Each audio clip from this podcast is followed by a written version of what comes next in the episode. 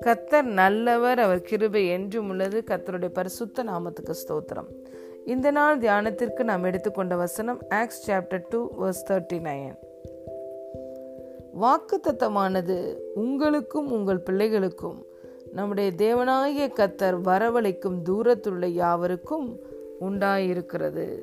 ஆமேன்.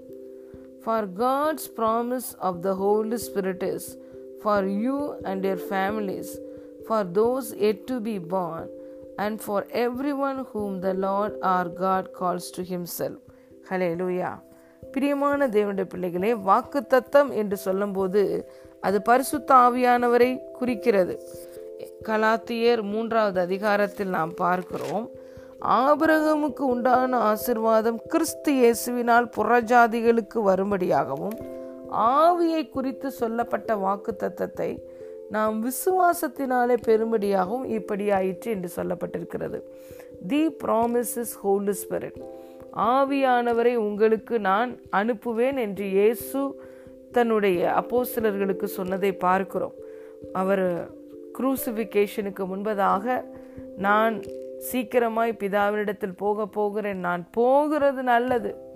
அப்பொழுதுதான் ஆவியானவரை தேற்றரவாளனை உங்களிடத்தில் அனுப்ப முடியும் என்று சொல்லி பரிசுத்த ஆவியானவர் உங்கள் மீது வருவார்.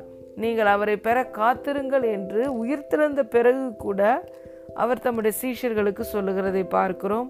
அவர் சொன்னமாக வண்ணமாகவே அவர்கள் ஐம்பதாவது நாளில் எந்த கோஸ்தே என்ற நாளில் அவர்கள் மேல் வீட்டறையில் கூடியிருந்த பொழுது பரிசுத்த ஆவியானவர் எல்லோர் மேலும் பொழிந்தருளப்பட்டார் ஹலெலுயா பரிசுத்த ஆவியானவரை நான் உங்களுக்கு அளிப்பேன் என்று சொன்ன வாக்கு தத்தம் அந்த நாளில் நிறைவேறியது.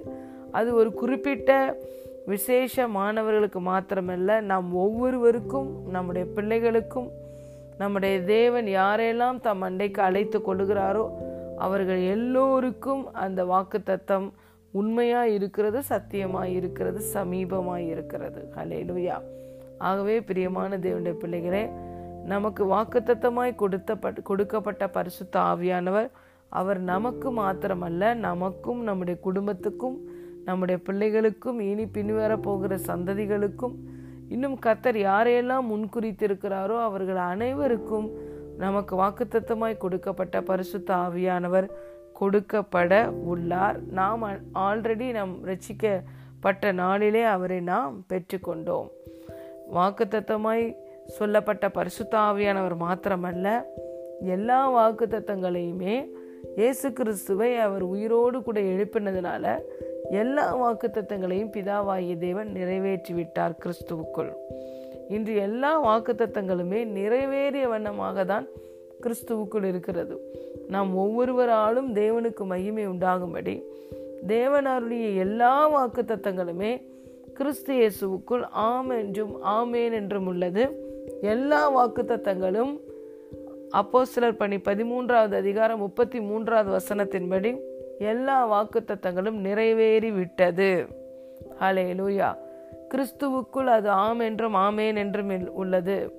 நமக்கு வாக்குத்தத்தமாய் சொல்லப்பட்ட ஆவியானவரும் இன்று நமக்குள்ளே வாசம் பண்ணுகிறார். நாம் நிறைவானவரை கொண்டு இருக்கிறோம்.